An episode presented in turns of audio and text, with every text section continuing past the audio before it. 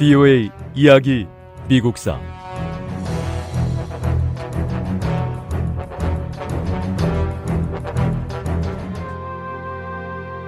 북부군은 가끔씩 퇴각하는 남부군의 이동 대열을 공격했습니다. 장군님, 당신의 불쌍한 병사들을 더 늦기 전에 고향으로 보내야 합니다. 로버트 리 장군이 아무리 전공이 뛰어나도 막강한 산업력을 가진 북부로부터 남부를 지킬 수는 없었습니다.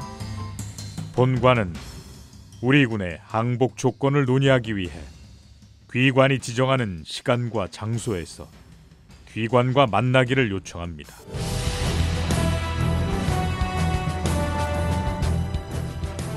VOA 이야기 미국사 제 27부 미국의 남북 전쟁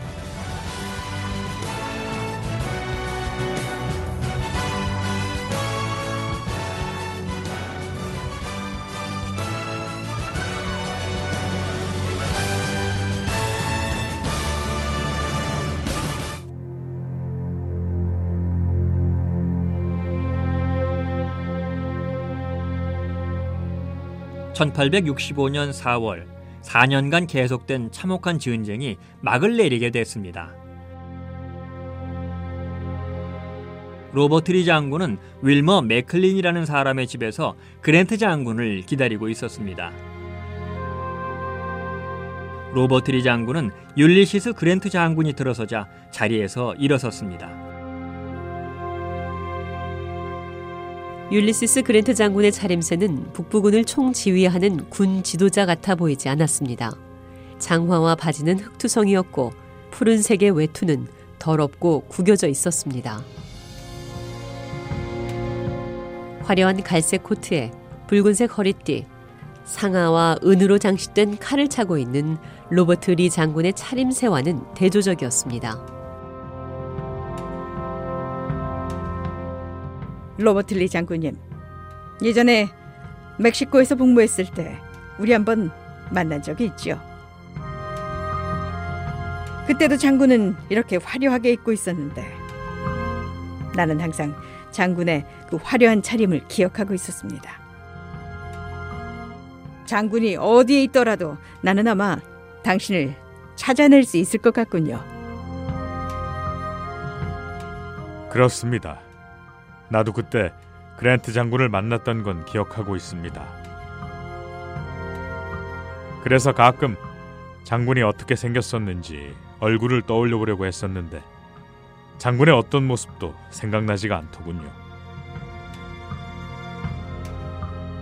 뭐 그도 그럴 겁니다. 내 차림새가 워낙 이렇다 보니 말이죠. 율리시스 그랜트 장군님, 나는 우리가 만난 목적에 대해 서로 충분히 이해가 된 것으로 믿고 있습니다. 우리의 항복을 받아들이는 조건에 대해 말해 주시죠.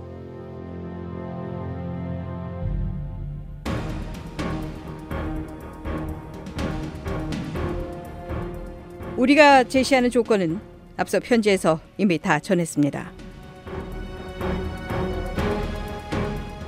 로버트 리 장군의 모든 무기와 장비들은 몰수될 것이며 항복하는 장교와 병사들은 다시는 무장하지 말 것. 이게 조건입니다.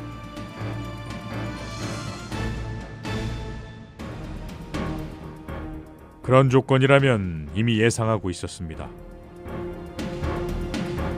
그 조건들을 문서화해서 내가 서명을 해도 되겠습니까? 좋습니다. 이 내용을 문서로 만드는 데 동의합니다. 율리시스 그랜트 장군은 항복 협정 문서를 작성했습니다.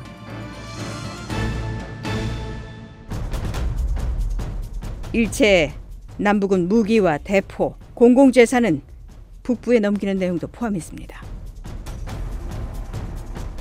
문서를 작성하던 율리시스 그랜트 장군은 로버트 리 장군이 차고 있는 칼을 바라본 다음 문서 작성을 잠시 중단했습니다.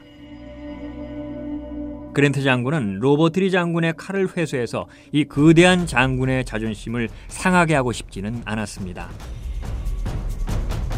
그랜트 장군은 항복 문서에 이런 내용을 덧붙였습니다. 남부군의 무기와 대포를 북부에 넘기지만 여기에는 말이나 개인 소지품 같은 장교들의 물건들은 포함되지 않습니다.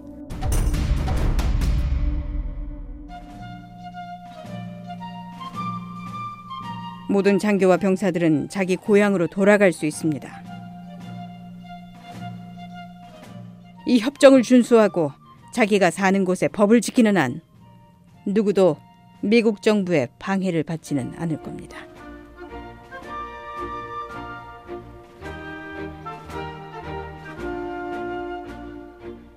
율리시스 그랜트 장군은 작성한 항복 문서를 로버트 리 장군에게 넘겨주었습니다.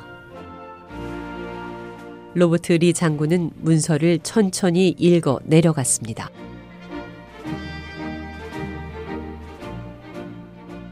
수정하고 싶은 내용이 있으면 지금 알려주시죠.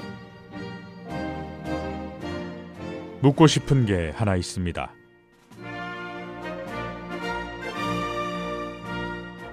내 기병들과 보병들도 각자 자기 소유의 말을 갖고 있습니다. 장교들처럼 이 병사들도 자기 말을 가져갈 수 있는지 알고 싶습니다.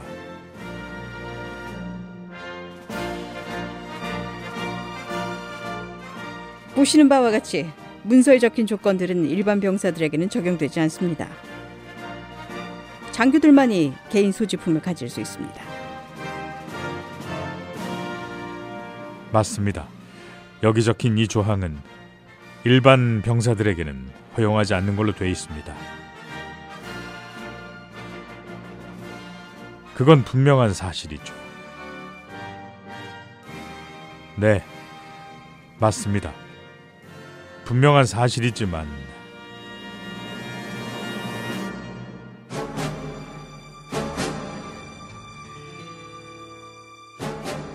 율리시스 그랜트 장군과 만나 멕시코에서 복무했던 얘기를 나누고 항복 문서를 작성할 때까지 로버트 리 장군의 표정에는 별다른 감정이 보이지 않았습니다.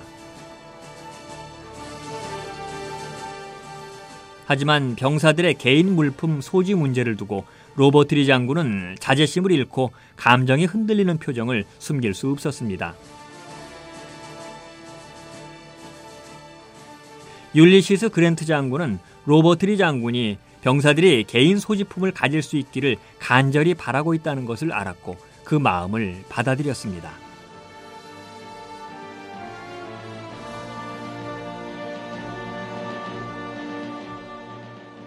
좋습니다. 좋아요. 나는 남부군 병사들이 자신의 말을 가지고 있다는 걸 몰랐습니다. 장군의 병사들이 대부분 소장농이니 집으로 돌아가서 가족들을 먹여 살릴 농작물을 거두려면 말이 필요하겠군요.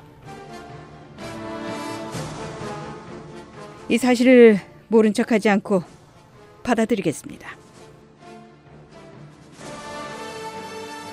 그렇다고 지금 이 문서에 쓰여진 조건들을 변경하지는 않을 겁니다. 하지만 말을 가지고 가서 농사를 짓고 싶어하는 병사들은 모두 말을 갖고 갈 수 있도록 내 장교들에게 지시해 놓겠습니다. 진심으로 감사드립니다. 그랜트 장군. 장군의 결정은 우리 병사들에게 가장 값진 선물이 될 뿐 아니라 우리 남부인들에게 큰 도움이 될 겁니다. 나는 이번 싸움이 이 전쟁의 마지막이라 생각합니다. 진심으로 그렇게 희망하고 있습니다. 지금 여기서 항복하고 나면 다른 모든 남부군들도 그 뒤를 따를 거라고 믿습니다.